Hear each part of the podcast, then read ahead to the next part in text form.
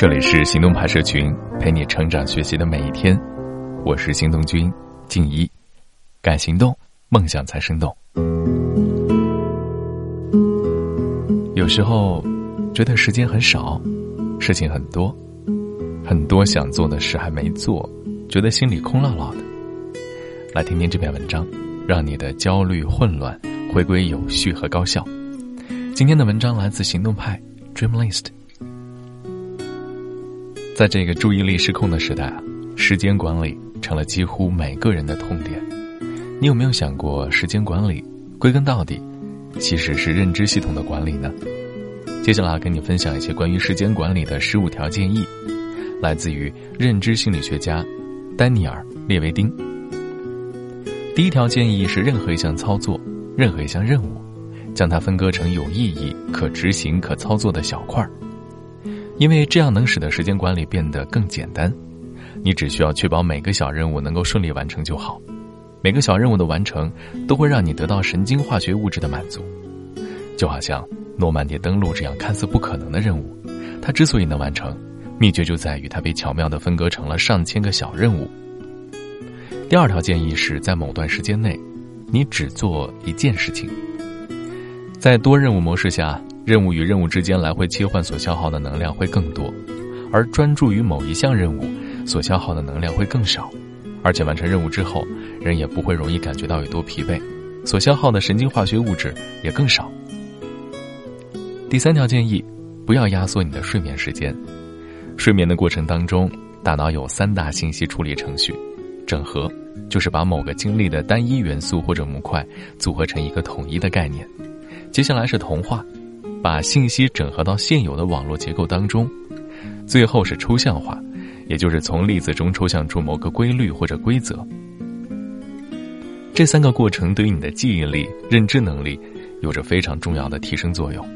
所以，有时候高质量的睡一夜之后，你就可能发现昨天练习的某个曲子弹得更好了，有困惑的问题也想明白了。第四条建议是：缺失的睡眠无法弥补。我们人类大部分的记忆巩固发生在非快速眼动睡眠或清晨快速眼动睡眠的最后九十分钟，所以喝酒或者睡眠药物会干扰我们的记忆，因为最关键的第一个睡眠中期已经被药物干扰了。这也是为什么睡眠不足会导致记忆力减退的原因，因为我们睡眠最重要的九十分钟，要么被干扰，要么从未实现。第五条建议，要养成午睡的习惯。即使是五分钟的小睡，也能显著提高认知能力、改善记忆力、提高生产效率。小睡还能重新校准你的情感平衡，尤其是在感到愤怒和恐惧之后，午睡能够扭转你的负面情绪，因为午睡可以激活大脑边缘系统和情感中心，降低一元胺的水平，产生用于治疗抑郁症、焦虑症、精神分裂症的神经递质。第六条建议是。拖延是由完成任务所需时间受到干扰程度和任务指数所组成的。其实啊，有时候你的拖延只是因为你不知道从哪儿入手。在这样的情况下，如果能找一个导师帮助你把问题拆分成多个部分，将会对你有很有帮助。第七条建议，让自己经常沉浸在心流当中，这是一种自动高效率的状态。当你专注于某个任务，任务目标明确，任务能够得到及时反馈。任务能力与你的能力也刚好匹配的时候，心流就会出现。在心流状态下，注意力被集中在有限的知觉领域，你会全身心投入，注意力跟意识也会交汇。第八条建议：学会外化信息，像日历、智能手机、To Do List 都是大脑的扩展，帮助你把信息外化到纸张或者芯片上，让你的大脑免于记忆无数细节。另外，还可以利用外部环境来减轻大脑记忆负担。大脑最不擅长记忆那些位置不断变化的物品的位置了，所以这也就是为什么我们记得牙刷在哪儿，却经常不记得眼睛放哪儿了的原因。第九条建议：定期清理大脑，每周专门拿出一天的时间来，关掉电话，关闭邮箱和浏览器。在这个时间，你只做创造性的工作，其他的杂事全部抛开，让自己进入一种心理状态，告诉自己。你现在正在做的事情就是最重要的事儿。第十条建议呢，做事情的时候不要只先做大项目，当有一个大项目需要完成的时候，因为它很重要，需要花好几个小时、好几天，甚至好几周才能完成，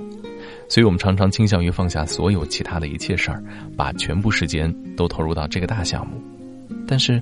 这样就意味着我们无法处理许多小的任务，这样只会让小任务累积，日后会带来大的麻烦。第十一条建议是，遵守五分钟原则。也就是，如果某件事情五分钟以内可以完成的话，那么就立刻处理它，因为如果这些小事堆积起来，你的大脑会不停的提醒你去做，而当你的大脑意识着试着消除这样的提醒时，大脑就会形成心理压力，导致你只会花更多的精力来让自己不去处理它们。第十二条建议：懂得计算时间价值，客观计算你时间值多少钱，这样你就能简化很多决定，而不需要每次都重新评估。你只需要遵循一条原则：如果我能花多少钱可以买一小时的时间，这么做很划算，那么就花钱去做吧。第十三条建议：你处理一件事情所花的时间不要超过事情本身的价值。比如你想在网上买一件衬衫，花了一整天的时间来挑选买哪件，那么这个时间花费就非常不值了。就像前国际象棋冠军戴维拉文说的：“有人抱怨说。”我都没有了解事情的全部就做出了决定，但是了解事情的全部会再花费我一个小时，但这个决定本身就只值十分钟，所以就不值得再花时间了。第十四条建议是，学着预测未来，时刻提醒自己未来会怎样，这样你才不至于一直仓促的赶时间。就像有一家财富一百强、市值两百亿美元的公司总裁秘书说：“日历是我安排老板日程最重要的手段。”每天早上一上班，日历会告诉我今天干什么，要思考未来哪些事儿。对于老板要处理的新项目，我会算出他认为他需要多长时间来完成。第十五条建议，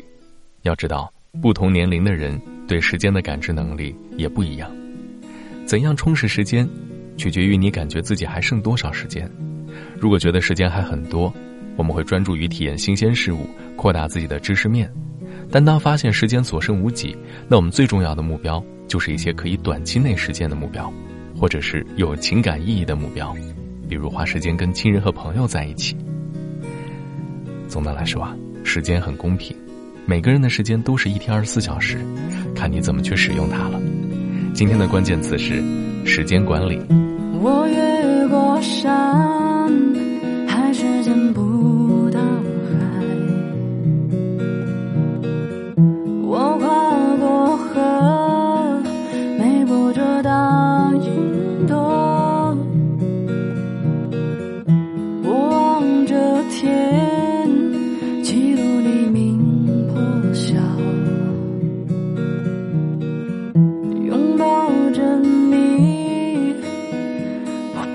去想以后，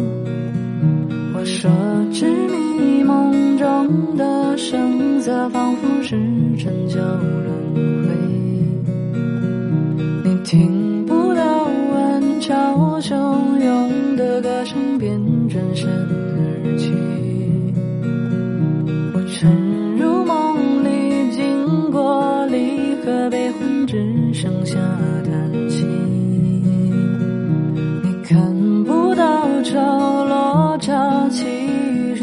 春有